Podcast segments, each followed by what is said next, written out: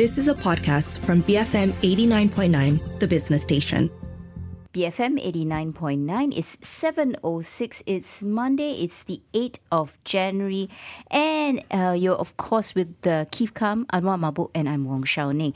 Now, in about 30 minutes, we discuss Taiwan's presidential election that will lead this Saturday, that will be held this Saturday. But in the meantime, let's recap how global markets closed on Friday. On Friday, the Dow closed up 0.1%, the S&P 500 closed up 0.2%, while the Nasdaq closed up 0.1%. On the Asian front, Nikkei closed up 0.3%, Hang Seng was down 0.7%, Shanghai Composite was down 0.9%, the STI was up 0.3%, and our very own FBM KLCI closed up 0.7%. So, for some insights on what's moving markets, we speak to Yeap Jun Rong. He's the market strategist at IG International. Good morning, Jun Rong. Thanks for speaking to us. I want to start with the rather uh, conflicting or would it conflicting data that came out of the United States last week. We of course had stronger than expected job numbers. We had data signaling that the U.S. economy is strong. Then we also had Fed minutes that show that the Fed is very resolved in bringing down inflation, suggesting that it's still going to be higher for longer. So, does this mean that the street is wrong with regards to their expectation of Fed fund rate cuts for 2024?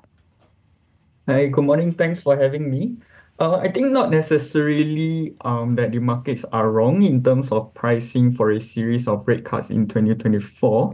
I mean, the US uh, jobs report last Friday has, I mean, has been stellar. I mean, we have very strong job gains. We have lower unemployment rate, which continues to point towards some resilience in US labor conditions. So I think based on that alone, the logical impact is to have some pushback against the dovish rate expectations, right? Because a strong US labor market kind of do support rates to be kept higher for longer.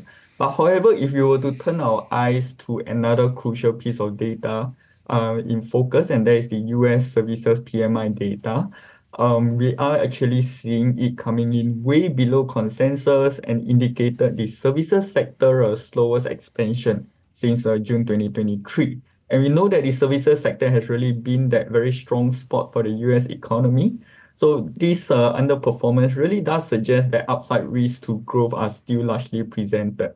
And more notably, I'm looking at the employment uh, sub-index of the PMI data and services employment were also far into contractionary territory for the first time in seven months. So in a way, the data suggests that while US labor market is strong at the moment, you know, there are still a significant uh, downside risk ahead. So that led to some, you know, some indecision in the markets around the scale of rate cuts.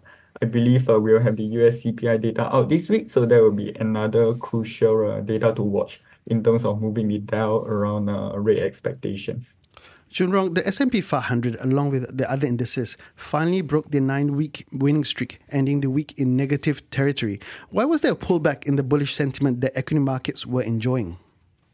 Yeah, I think looking at that 17% uh, rally in the S&P 500 since November last year, right? I mean, in two months, we have a 17% uh, return. I think a lot of optimism is kind of being priced. I think the markets were very glad to ride on these uh, soft landing hopes and also these uh, dovish uh, Fed rate expectations.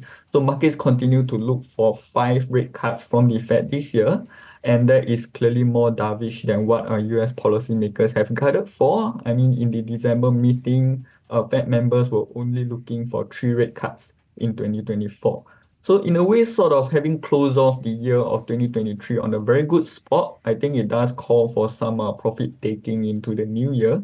Uh, with concerns that coming up that you know some of these dovish market expectations may kind of be pushed back and I think the the extreme bullish sentiments uh, towards the end of 2023 may also call for some uh, sort of a near-term cooling or near-term unwinding in the risk environment. If you look at uh, technical conditions, is in overbought uh, territory. If you look at some of the market breadth indicators, is also hovering at overextended levels.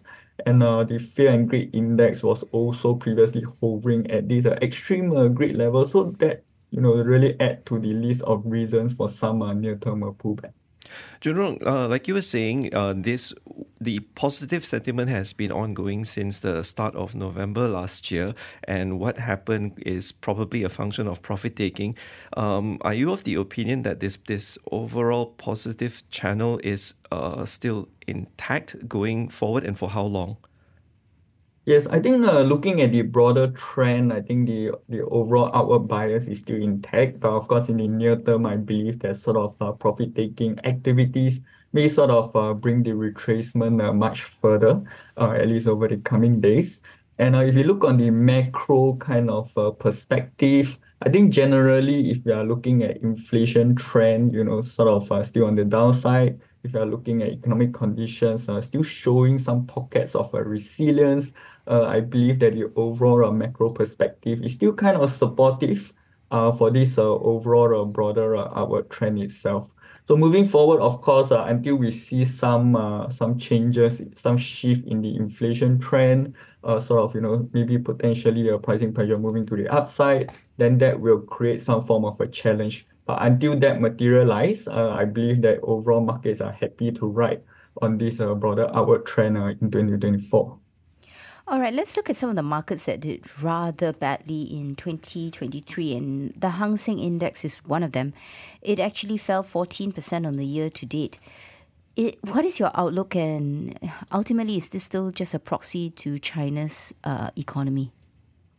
Yeah, so I do think that uh, a lot of risks have been uh, priced in for uh, Chinese equities. And as you mentioned, the Hang Seng Index uh, itself, it has been the worst performing index uh, in 2023.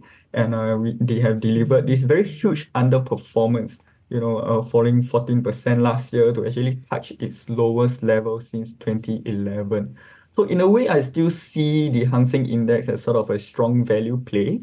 Uh, but I mean, the thing for value play is that we do not know how long uh, markets will take to realize its value. And in this case, uh, for markets to do so, I believe we will have to see a trend of recovery in economic conditions to really, you know, sort of provide the conviction that the worst is potentially over. And for now, I believe that has not been presented yet. So my view for 2024 is that, you know, even though there are still risks, it, um, we shouldn't, you know, totally struck the Hong Kong uh, markets off totally. Mm. I think there are still some room for upside economic surprise uh, as we look towards uh, sustained policy support, uh, as we look towards a deeper structural uh, reforms uh, to try to revive uh, growth from authorities. Uh, we may also see some delayed effect from the accommodative policies put in place towards the later half of 2023 so definitely, uh, you know, one can continue to keep watch on any successful, you know, turnaround in economic data as sort of a sign of policy success. Okay, on the flip side, Japan was the best performing market in Asia. It was, I think, almost up 30% on the year to date basis. Do you think that this year can be a repeat of uh, 2023's performance, or is the easy money all just done already? Yeah, so if you look at the uh, Nikkei, the Japan uh, market performer, generally it tends to track uh, very closely to what's happening in Wall Street. And of course, uh, with that, a very strong rally in the S&P 500, you know, that also has sort of a positive knock-on effect on the Japan market as well, considering there are very strong trade relations on that front. Uh, but moving into uh, 2024, of course, uh, I believe the broader upward trend may continue. I mean, we are we are looking at some of the corporate reforms coming into play for the Japan market. So that could create some form of a longer term, longer term uh, impact and some uh, longer term traction for uh, Japan equity itself. But one of the key risks that you know I'm sort of uh, having some reservation on if of, is of course you know the story for 2024 is that the Bank of Japan is probably shifting out of its you know negative rates policy uh, that is priced to take place, you know, as early as the second quarter of this year. So that could create some form of a volatility in the Japan markets because, you know, if we have a higher rates on that front, that could really challenge the opportunity cost for a Japan equities. So that will be one of the key risks that we can watch. Uh, but, you know, I believe that the broader outward trend may continue to remain uh, intact as long as the global uh, risk environment gives the go ahead. All right. Thank you very much for your time. That was Yeap Jun Rong, market strategist at IG International. telling us what to expect for 2024. Uh, but let's turn our attention to what Janet Yellen expects for the US economy. Well, she expects it, actually, she's already declared it, that on Friday that the US economy had achieved a soft landing as high inflation was tamed without significantly damaging the labor market. Now, this comes after the release of job data that showed job gains and wage increases in December both exceeded expectations, prompting investors to trim bets that a rate cut could be seen in March. Now, Yellen highlighted that the average hourly earnings rose 4.1% in the year through December, while consumer inflation is projected to come in at 3.2% for the year, which would mean wages had exceeded price growth last year. Yeah, uh, I mean, everyone was kind of expecting that, that kind of a good news uh, going into 2024. And, you know, like, like Jun Rong was saying as well, uh, it's about time that with that with that uh, very positive momentum that we saw since the start of November, there's bound to be some profit taking and mm. this really annoying thing called gravity that will pull things back down a little bit before hopefully going back up again. Well, I think the street actually, if you look at uh, what and what economists are expecting for GDP growth in US, it will come down. 2023 was 1.9%. 2024, they're only expecting 1.3% to then recover to 1.7%. But by then, inflation is supposed to have hit 2.9%, 2.6% from the current average of 8% for 2023. So if they've done it, I, I mean, kudos to uh, mm. Jerome Powell for having the right monetary policy. And of course, Janet Yellen, I think, is probably going to be keeping an eye also in terms of what they can do from a fiscal perspective. But let's turn our attention to Danish jewelry brand Pandora. Do you know that they're one of the world's largest jewelry companies? I, I only realized they were Danish recently. okay, so they reported quarterly revenue that exceeded estimates thanks to Christmas and Black Friday sales in the US. Revenue in the last three months of the year rose by 12% on an organic basis to 10.8 billion kroner or about 1.6 billion. This was better than street expectations.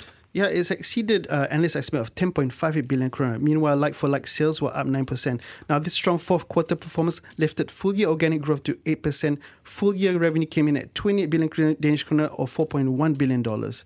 Now, in 2023, Pandora shares get this 90% as the company raised its full year of financial 90% jumped. Yeah, so 90% uh, as the company raised its full year financial outlook twice in the last four months of the year. And the company has been winning market share in the contracting industry. In its biggest market, the US, Pandora recorded organic growth of 15%, like for like sales were up 10, percent Yeah, and uh, in, in China, revenue was actually down 12%. The company is in the middle of repositioning itself. Their sales of its lab grown diamonds rose by 83%, although this category is only just 1% of total re- revenue.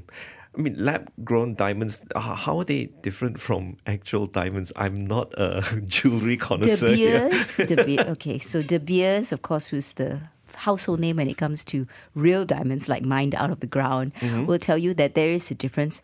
But I think if you just take a first glance, it's hard to tell unless you really got those equipment and you look at it. But Pandora, even though your results are really good, the street still doesn't love it as much. Only 10 buys, 11 holds, just one sell, 969 kronas is the target price. Last time price, 946 kronas. So looks like it's mm, still not shining brightly enough for Wall Street. And you and you scold me for being all punny. Once in a while, a girl's got to love her jewels. Up next, we'll cover the top stories in the newspapers and portals this morning. Stay tuned, BFM 89.9. You have been listening to a podcast from BFM 89.9, the business station.